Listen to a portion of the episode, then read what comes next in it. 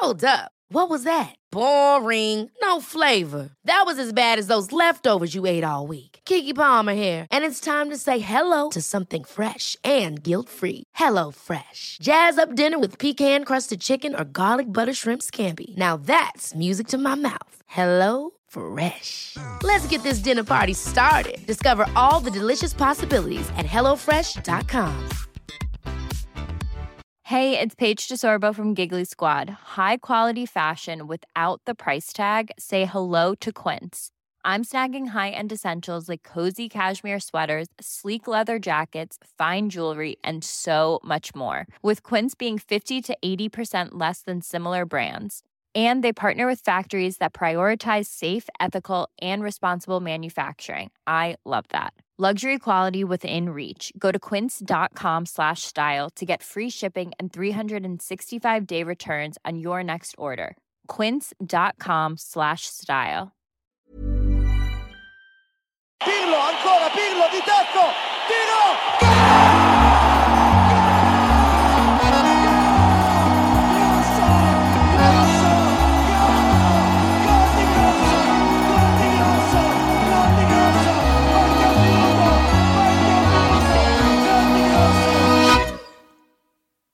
Då är det ett sant och ett varmt nöje att hälsa er välkomna tillbaks till Calcia Podcast. Jag heter Marcus Birro och är någon form av programledare för den här podcasten. Som kommer ut med hyfsat oregelbundenhet, men dock kommer den ut. Jag vill, ha, eh, jag vill säga ett stort tack till alla som gör det här möjligt. Ni är många. Det är Anton Avenäs som sköter teknik och klipper. Det är Patrik Leander som fortfarande är med och briljerar med grafik och hjälper att få ut krönikor. Det är Svonko, Erik, William och alla andra som skriver krönikor för oss. Och det är alla som är hängivna på Facebook. Och det är alla som följer det vi gör på Facebook och på Instagram och på Twitter framförallt kanske. Så stort tack för det. I det här avsnittet tänkte jag att vi skulle gå och ta eh, och gå igenom omgången som har spelats i helgen och som har varit och som gäller. Och så tänkte jag att vi skulle försöka ta ett något större, dock inte slutgiltigt grepp på rasismen i den italienska fotbollen. Eh, och det i, i det italienska samhället. Jag tänkte att vi skulle prata lite grann om det där och ur olika sätt att inte olika sätt att se på det, men ge lite förklaringar. Eh, försöka att analysera det, sätta det i någon form av sammanhang så att vi kan få någon sorts bild på vad det handlar om och varför. Tror jag kan vara nyttigt. För att det är en epidemi, att det är ett jävla gissel som måste bort. Om det är alla egentligen ense, eller är de det? Hur många är det som är det? Är de tillräckligt många som inte är överens om att det är ett jävla gissel? Är det därför det kan fortgå? Vilken typ av historisk förankring har den här skiten och varför ser det ut som det gör? Tänkte att vi skulle ta och eh, prata lite grann om. Men vi börjar ju som vi brukar göra genom att grotta ner oss i det som har varit, i det som har spelats, i det som har skett och det som sker. Vi har ju framförallt spännande matcher som väntar Champions League i veckan. Det kanske har bara dundrat igång redan när det här publiceras. Vi har matcher på kvällen, Atalanta-Empoli när det här bandas. Viktig match för Atalanta att hänga med i det så kallade racet om Europaplatserna. Och den grejen tog även Roma då, som efter många sorger, bedrövelser och ösregn över den eviga stan lyckades kriga sig till ett 1-0 mot Udinese. En viktig match och där tycker jag vi kan börja prata om Robin Olsen som får klä skott för det mesta när det gäller eh, det som har gått dåligt i Roma. Och jag tycker att det är... Jag har tyckt både och när det gäller Robin Olsen. Nu har jag svängt till att jag tycker det är för jävligt hur han behandlats. Det är förklarligt. Det är ofta så man gör med, när det kommer spelare in, nya utländska en bit långt bort ifrån som Sverige ändå får betraktas vara med italienska mått mätt. Och då är det så att då klär man den här killen i den så kallade säcken och askan och så får han på något sätt klä skott. Men det är liksom inte Robin Olsens fel att man har ett försvarsspel från Grimsås. Det är inte Robin Olsens fel att man inte har lyckats över en hel säsong få ordning på det här försvarsspelet. Vare sig med att man inte har köpt in nya backar och det är liksom, eller att man har ändrat spelsystem som gör att det kan underlätta för Robin Olsson att stå i mål. Det är inte Robin Olsens fel att han har Juan Jesus och eh, Fazio framför sig. Och det är inte hans fel att de överhuvudtaget, varje klubb som Juan Jesus spelar i, eh, gör han en bedrövlig insats. Att han överhuvudtaget är med och kvar på en hög nivå i italiensk fotboll är fan med ett under. Så det finns andra spelare, men det är lite grann som en dramaturgin kring när man byter tränare, vilket Rom också har gjort under säsong. Att man Dramaturgin blir att man plockar ut en syndabock och i det här fallet får det bli den utländska målvakten. Och det är Robin Olsson som får klä skott för det. Eh, sen har Mirante gjort det bra när han kom in. Eh, så att det är klart att det finns några gram att eh, Robin Olsen inte har varit sådär suveränt skitbra. Men jag tycker inte att han har varit sämre än någon annan. Och framförallt så har han inte haft någon jävla hjälp av försvaret. Det försvaret sen också delvis har gjort när man kickade Robin Olsen och Mirante kom in. Det är att man har spelat något bättre och de har gjort det för att man då har fått känna okej, okay, nu har eh, konsekvenserna tagits. Vi slapp göra det den här gången. Nästa gång är det våra arslen eller våra huvuden som ryker så det är dags att börja leverera. Vilket gör då att det har fått den effekten man var ute efter att göra sig av med Robin Olsen som första målvakt. Eh, nämligen att även backarna har börjat prestera bättre. Det är så jag ser på den skiten. Hur som helst, vi har ju då Juventus som kunde säkrat ligasegern i helgen genom att bara kriga sig till poäng mot Spal. Man lyckades inte göra det. Juventus var någon annanstans mentalt och fysiskt på alla sätt och vis. Så att det blev eh, spallseger där helt enkelt. Vilket gjorde att Spal klättrade upp på 35 poäng förut. Vilket gör att Juventus då med ändå 20 poäng nästan eh, före, nej inte riktigt, men 17. Före Napoli kan säkra det här mot Fiorentina till helgen och det lär man ju göra inför hemmapubliken då. Så att det är ju ingen större skada skedd. Gör man inte det så gör man det någon vecka senare. Eh, så är det med den saken. De har promenerat hem hela den här ligasegern och det borde man naturligtvis kunnat ana sig till. Annat som är intressant är att Napoli fortfarande är 2,67. Inter då är 3,60. Inter som slog Frosinone borta i helgen. 1-3. Milan har 55 poäng. Sen har vi då Roma på 54. Atalanta 52 när det här bandas för den har ju en match mindre spelad. Sen har vi även Torino, så har vi Lazio, Sampdoria som vann eh, Derby della Lanterna mot Genoa. Eh, och sen har man Fiorentina mitt i på 40 och sen Sassuolo 37, Cagliari 37, Spal 35, Parma 35. Parma som startade säsongen så jävla bra men som nu har halkat en bit efter. Genoa 34 bara och eh, Udinese 32. Bologna 31, sen har vi Empoli 28, Frosinone 23 och Chievo Verona som åker ur med 11 poäng. Så ser det alltså ut inför den här grejen då va. Eh, och det är ju då Europamatcher som väntas och lite sånt där. Men låt oss ta ett grepp om eh, fotbollsrasismen om vi kan kalla det det. Att, att, att bara snacka om, eh, vad ska man säga? Fotbollsrasism i Italien är ju eh, märkligt. Alltså så här är det ju. Italien är ju ett samhälle och ett land. eh, som ofta jämförs med Sverige. Eh, eller rättare sagt så här, när vi i Sverige vill förstå ett land som Italien så lägger vi liksom våra egna, eh, vår egen historia, vårt eget sätt att vara, vårt sätt, ah, vår historia och eh, mycket av det som varit. Och så lägger vi det på ena sidan och sen så lägger vi ett land som Italien på andra. Och så tittar vi och så tänker vi, fan vad konstiga de är som gör så här och så här och så här. Jag tror att man måste, för att förstå Italien som land, och nu pratar vi inte om rasism överhuvudtaget, för det, det, det finns liksom inga sätt att, att begripa sig på eller att försöka förstå. Det är inte det jag är ute efter. Jag återkommer till det. Det är inte det jag är ute och pratar om just nu. Utan det jag pratar om nu, det är att ska man förstå ett land som Italien så måste man jämföra det med sig själv eller med grannländerna. Så det är det man får göra. Man kan inte dra paralleller till Sverige för det är två fullständigt olika sätt att, att vara nationer på. Jag har pratat om det tidigare och jag tycker det är värt att nämna igen. Italien är granne med ett, eh, forna Jugoslavien som splittrades på 90-talet under brutala former eh, groteska former slogs sönder och samman i olika mindre nationer. Eh, alla vet förhoppningsvis i, har lärt sig om vad som hände där och varför det hände. Där Italien påminner mycket mer om det forna Jugoslavien med starka landsändar, starka regioner, starka städer med en otrolig dynamik för att använda ett milt uttryck men också ett, ett hat, eh, en spänning, inom landet. Det finns en, om man nu ska använda ordet då, främlingsfientlighet, det är väl märkligt, men alltså att man det finns en uppdelning mellan nord och syd. Den vet väldigt många om. Många norditalienska lag kör ju mycket på att de luktar smuts och sopor i Neapel. Och sen försöker då eh, syditalienarna eh, liksom säga att det är ni jävla skor oss. Det är vi som bygger eran rikedom och ni bara snor pengarna ifrån oss era jävlar och sånt där. Den schismen finns. Den håller sig ibland, ofta på en hyfsad nivå. Ibland faller det igenom. Men när det gäller fotbollsmässigt så håller den sig ibland på en eh, nivå som... Vi kan ta ett konkret exempel.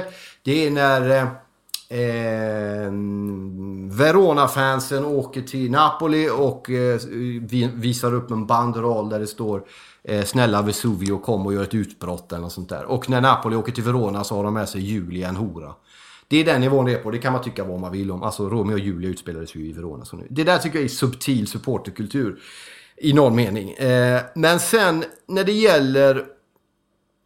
Det finns i Italien en, och det har att göra med att man är en svag stat. Det är en svag stat. Det finns en skeptisk mot överhet. Det finns en skeptisk eh, inställning mot det mesta som har med vad andra ska styra och ställa över en. Vi kan ta konkreta exempel där med. När eh, det var lag på att man skulle ha trafik, eller sån här, eh, vad heter det? Eh, eh, bilbälten så trycktes det i Neapel av alla städer tröjor där det såg ut som om man hade bilbälten och så lurade man fartkameror och andra som inte kom allt för nära och kunde se att det var.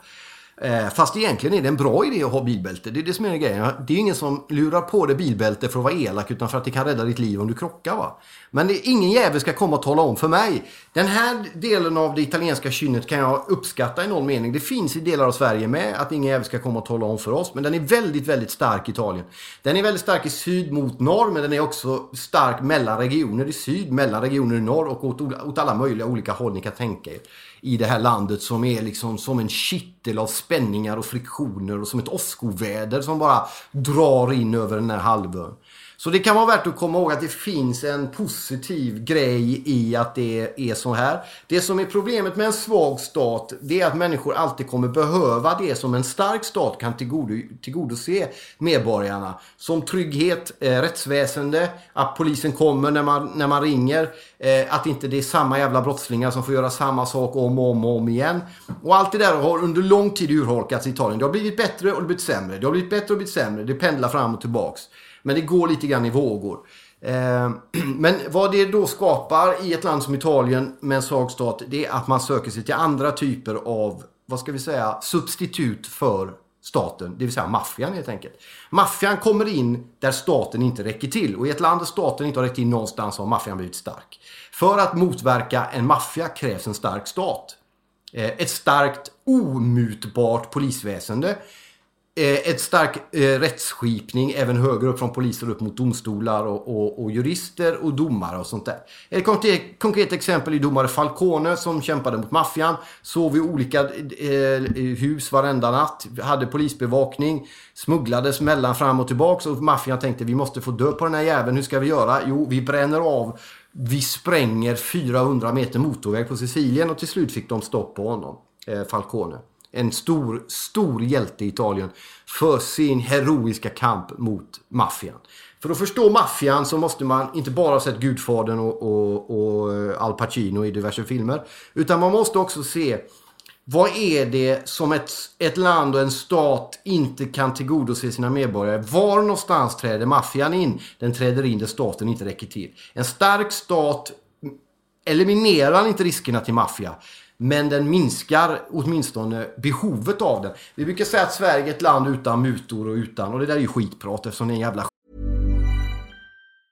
Have catch yourself eating the same flavorless dinner three days in a row? Dreaming of something better? Well, hello fresh is your guilt free dream come true baby. It's me, Gigi Palmer. Let's wake up those taste buds with hot juicy pecan crusted chicken or garlic butter shrimp scampi. Mm. Hello fresh. Stop dreaming of all the delicious possibilities and dig in at HelloFresh.com. Let's get this dinner party started. Many of us have those stubborn pounds that seem impossible to lose, no matter how good we eat or how hard we work out. My solution is PlushCare.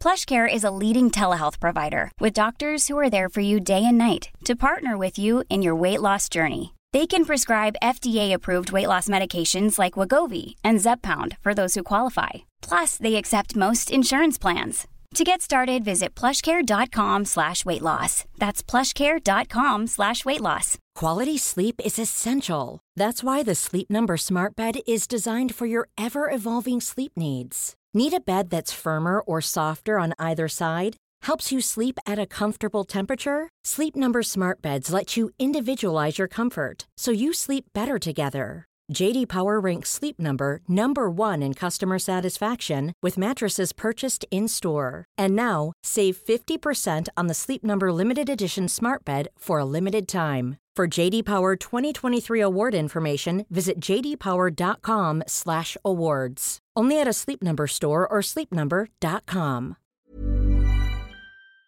självbild vi har i Sverige, att vi är världens bästa land på alla sätt och vis. Men det, det, det, finns naturligtvis en sanning i det att det är mycket mindre korruption i Sverige. Och det har att göra med vad då? Jo, att det är en stark stat som till oftast under åren har kunnat tillgodose medborgarna. Det medborgarna behövt och man har till och med kunnat tjäna, säga att fan vi ska dra in mycket skattepengar. För medborgarna har sett att de pengarna som har kommit in har gått till medborgarna. Alltså en sorts solidarisk rundgång på ekonomin. Det tror jag är en viktig anledning till att Italien ser ut som det gör. Och det är också en anledning till att det är så svårt att bedöma eh, eh, eller att jämföra rättare sagt Italien eh, med, eh, med Sverige som land. När det gäller rasismen så finns det i Italien en höger... Alltså det politiska klimatet i Italien är ju mycket mer polariserat än i Sverige. I Sverige säger vi upp bekantskapen om någon röstar på ett annat parti än vad vi gör. Och vi, vi anser att vissa människor är värda mer än andra och andra är, är dumma i huvudet för att de inte förstår bättre. I Sverige har vi en vänsterrörelse som jag själv varit en del av under många år i min ungdom och som jag fortfarande till stora delar har stark sympati för. Som har tappat all förankring till folket vilket gör att folket har rört sig i en annan riktning och då har vänstern blivit skitförvirrade och börjat snacka om feministiskt självförsvar och tyckt att det är det bästa som har hänt. Och sen har man avlägsnat sig från vanligt folk och så eh, sitter det en välmående medelklass i Stockholms innerstad och talar om för fattiga människor att de är dumma i huvudet för att de tycker som de gör och sådär. Vi har en väldigt dålig, låg nivå på den politiska diskussionen i Sverige. Försöker man att föra en diskussion med människor som man inte delar uppfattning med så blir man kategoriserad på ett sätt och sen så vill folk inte umgås med en. Och så får man en stämpel och så ska man ut. Alla ska tycka ungefär samma. Du får tycka olika så länge du tycker som de som säger att du får tycka olika. Ni vet allt det där. Eh, I Italien är det inte på det sättet. Det är mycket högre i tak. Du kan diskutera saker. Du umgås med människor som inte som tycker som du. Egentligen av den enda anledningen att de inte tycker som du. Det finns dock, och det ska man naturligtvis inte... Det finns en otroligt stark vänster, PCI heter det, PCI på förr, jag vet inte vad de heter nu, bokstavskombination. Men en solidarisk vänster som är väldigt stark. Det finns också en höger som är väldigt stark och som är otroligt stark just nu i Italien i regerande bärande ställning. Och en del av de grejerna som kommer fram där är direkt motbjudande om du frågar mig. Jag tycker att deras syn på människor som kommer över Medelhavet är vedervärdig. Det är begripligt att Italien inte kan ta emot alla, men eftersom, de ligger, eftersom landet ligger där det ligger så borde man naturligtvis ta hand om de människorna som kommer på ett annat sätt. Men det där är en stor, lång, invecklad politisk diskussion som det är lätt att sitta, du vet, 400 mil norrut och ta den diskussionen och sitta och muttra. Och Sverige har varit jävligt bra på att ta diskussioner i Italien och vara väldigt moraliserande mot andra länder och säga så här tycker vi i Sverige. Och då säger de i Italien, men vi har de här, de här, de här utmaningarna, vad fan vet ni om det? Och där någonstans har diskussionen tagit slut. Däremot så finns det en, en, en politisk strömning åt det fascistoida hållet i Italien som det talas alldeles för lite om i Italien. Det finns en hyllning av fortfarande av Berlus, eller Berlusconi är ju inte fascist, han är ändå en gammal Milanägare. Han har gjort sina klaverstamp. Men någon fascist är han ju trots allt inte, även om en del vänstermänniskor tror jag skulle hålla med och tycka, säga det. Men jag tänkte på Mussolini den här gången som eh, var fascist. Han började som kommunist, socialist och gick sen hela jävla varvet runt. Vilket inte är så långt som man kan tro det varvet. Om man då går långt till ytterligheten på ena sidan så möter man ytterligheten på den andra och så kan man skaka hand. Det är någonting jag har lärt mig med åren. Att vänster och höger, när de är ganska extrema, ligger rätt nära varandra. Hur som helst, Mussolini som är någon sorts stark ledare och som ville bringa tillbaka Italien till någon sorts jävla romarrike där i slutet av 40-talet. Och det gick ju sådär. Man skulle invadera något afrikanskt land, Eritrea tror jag det var, och höll på att få stryk. Trots att man dundrade in med sina tanks och möttes av infödingar med spjut och de höll på att köra, du vet, och skicka ut italienare. Jag tycker det är lite roligt. Eh, den här vurmen för starka ledare, ursäkta, har sitt ursprung i ursäkta, i många saker. Vi har varit inne på några av dem. Men den är ganska obehaglig. Det finns en ganska godtagbar, eh, vad ska vi säga, vurm för Mussolini som är jävligt obehaglig. Det, det, den, det är riktigt jävla obehagligt. Om vi då tar det steget över till rasism så är det så att rasismen, sättet, alltså att uttrycka sig rasistiskt ligger närmare eh, hos fler i Italien än vad det gör i, i många delar av, av resten av världen. Och den skiten måste vi få bort. Att färgade spelare blir utbuade och under en och en halv timme får höra apljud från läktarna är fullständigt jävla vedervärdigt och förkastligt. Och som en som älskar italiensk fotboll blir jag så vansinnigt jävla trött på den skiten. För jag trodde någonstans att de, den starka varma blicken som italiensk fotboll har från resten av världen skulle få supportrarna, också med det flöde, för det har italiensk fotboll blivit bättre på. Att man har öppnat flöden mot andra delar av världen, andra delar av Europa, man har andra typer av spelare. Man, man, eh, man blandar upp det och att hela den här jävla uppblandningen, den öppna attityden mot resten av världen, att den skulle generera en friskare ström av vatten in i supporterleden också. Eh, men när Moise Keane då för inte så länge sedan fick, firade sitt 2-0 mål framför Cagliari-supportrarna så startade den här jävla assiststormen över honom. Och det blev ett jävla liv. Och då började det också. Och det här kan, alltså att man går fram och firar framför en bortaklack. Det kan man tycka vad man vill om. Eh, och det kan man naturligtvis kritisera. Men Ingen människa ska behöva stå ut med att få den typen av reaktioner som han fick från Cagliari-klacken. Det är det här som är, och, och det här som italienarna missar. Att, ja, eh, som Bonucci också var ute och sa, även om han säger att han blir felciterad och fel missuppfattad, att ja, men man ska inte ställa sig där. Han får ställa sig vad fan han vill. Sen kan man tycka vad man vill om det. Men att människor är så nära till hands att börja ropa rasistiska grejer. Det är den skiten som måste bort. Och då handlar det inte om att man ska få bort supportrar från arenorna eller vissa grupper av fans. Utan det här är ta mig fan en anständighetsfråga. Gå in och punktmarkera de jävlarna som beter sig så här. Fråga varför de gör det. Prata med dem. Berätta för dem hur det upplevs för de här spelarna. Säg att det är totalt jävla förkastligt. Få dem också inse en sak. Säger, ropar du apljud efter en människa så är du rasist. Jag tror också att det är lite grann eh, som Mauro Valeri som, som bevakar rasismen i, inom italiensk fotboll som säger att inte ens de antirasistiska organisationerna har varit intresserade av problemet. För Italien är det allvarligare att förolämpa mammor än att förolämpa, förolämpa färgade spelare till exempel. Han säger så här också, det här tror jag är en nyckel. Man tror att man kan gå till en arena och göra apljud i en och en halv timme och sen gå hem och fortfarande tro att man inte är rasist. Och det där tror jag att han har helt rätt i. Jag tror att en jävla massa människor står, ah, men jag var så arg, han kom fram och firade lite fult framför vår klack. Och då drog jag till det värsta jag kunde säga. Och jag sa åtminstone inte att, han skulle hem och knulla, att jag skulle hem och knulla hans mamma. För det är mycket värre. Så jag ropade apljud till honom istället. Fattar du? Och det är här som jag tror att Sverige och svensk del möjligen kan gå in och faktiskt vara eh, till förtjänst. Och tala om att Står du och ropar apljud mot en människa så har du degraderat dig själv till rasist. Punkt slut. Det är liksom inte... Det är som att köra rattfull och säga ja, jag var rattfull men, men jag var packad när jag körde, du vet. Men jag körde ju bra där och jag körde ju inte på någon och jag hade ju blinkers när jag svängde. Och jag tror inte jag är alkoholist utan för jag dricker inte återställare. Jag, punkt slut. Dricker du när du kör bil och kör du bil och dricker, är du ett fyllo? Punkt slut. Står du och ropar apljud mot någon när du blir arg så är du rasist. Därför att då ligger det så nära dig till hands att du beter dig på det jävla sättet. Och det är naturligtvis inte okej. Okay. Det är så som jag har resonerat och som jag har tänkt. Eh, Kristina eh, Kapelin är inne på något liknande i, slutet, i början av det här året när hon skrev en krönika i Aftonbladet om, eh, om det här att det finns, det finns regler mot rasism i italiensk fotboll. Men det är ingen som tar dem på allvar. Det är ingen domare som vågar ta i det.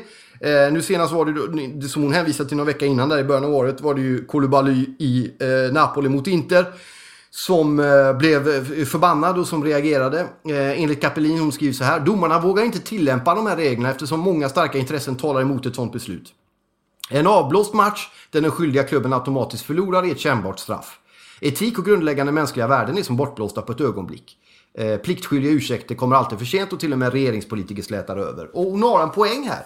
Det borde naturligtvis vara så att samhället och fotbollen och regelverket hårdare straffar den här typen av vidrigheter och inte klumpar ihop den med andra typer av vidrigheter. inte typer av andra bengaler eller andra support utan att det här är ett det här är ta fan det värsta du kan göra. Det här är bland det värsta du kan göra. Det här är bland det vidrigaste du kan utsätta en annan människa för. Det är rasistiska påhopp. Det måste italiensk fotboll och Italien bli mycket, mycket starkare. Och straffet måste eh, göras eh, värre för de som beter sig på det här jävla sättet. Och då... och som vanligt i Italien så tar allting en fruktansvärd tid. Maurizio Sarri, tidigare Napoli-tränare, numera i Chelsea är också inne på den här linjen och tycker att Italien bör göra mer för att motverka rasism på fotbollsläktarna enligt Sky Sport. Och det här var också efter att Napoli-backen Koulibaly blev eh, utsatt under en match på juldagarna. Han säger så här. När jag var tränare i Italien stoppades två matcher på grund av rasism. Eh, jag är ledsen för eh, Koulibaly. Han är en underbar man och vi i Italien måste göra mer åt det här problemet. Och det har han rätt i. Och han får ju då en annan blick på det. Därför att han har varit i England en tid nu. Och då får han en annan blick på sitt gamla hemland. Eh, det som hände med Inter, två hemmamatcher inför tomma läckare fulla full av skandaler. Det räcker inte. Måste straffas hårdare. Måste bli mer, det måste bli värre. Det kan inte vara så att man beter sig på det sättet och det ska liksom falla undan, falla till föga och det ska kännas som att det här är liksom en, en, en sorts svordom bland andra. Eh, så att så är det. Eh, och jag blir så jävla upprörd över det här och jag blir det för att jag älskar Italien och italiensk fotboll. Men jag är, det är en kärlek som inte är blind.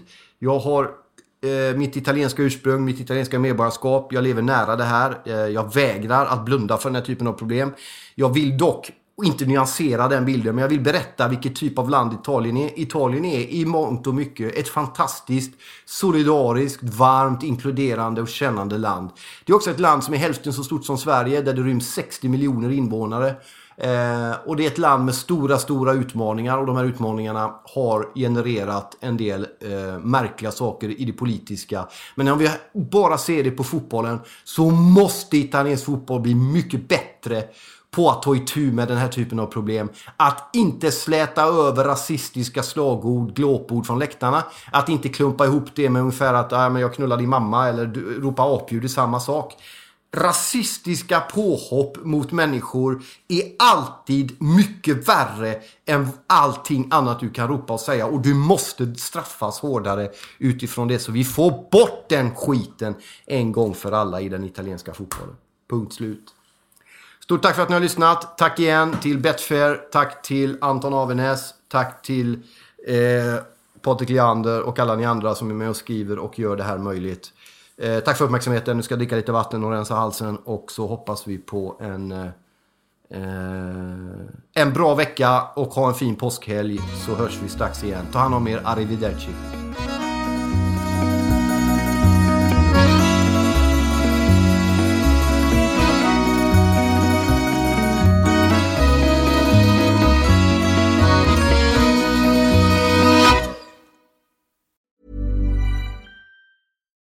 We're on a budget, we still deserve nice things. Quince is a place to scoop up stunning high-end goods for 50 to 80% less than similar brands. They have buttery soft cashmere sweaters starting at $50, luxurious Italian leather bags, and so much more.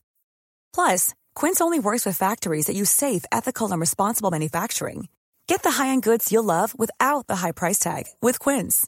Go to quince.com/style for free shipping and 365-day returns. Hey, it's Paige DeSorbo from Giggly Squad. High quality fashion without the price tag. Say hello to Quince. I'm snagging high-end essentials like cozy cashmere sweaters, sleek leather jackets, fine jewelry, and so much more. With Quince being 50 to 80% less than similar brands. And they partner with factories that prioritize safe, ethical, and responsible manufacturing. I love that. Luxury quality within reach. Go to quince.com slash style to get free shipping and 365 day returns on your next order. Quince.com slash style.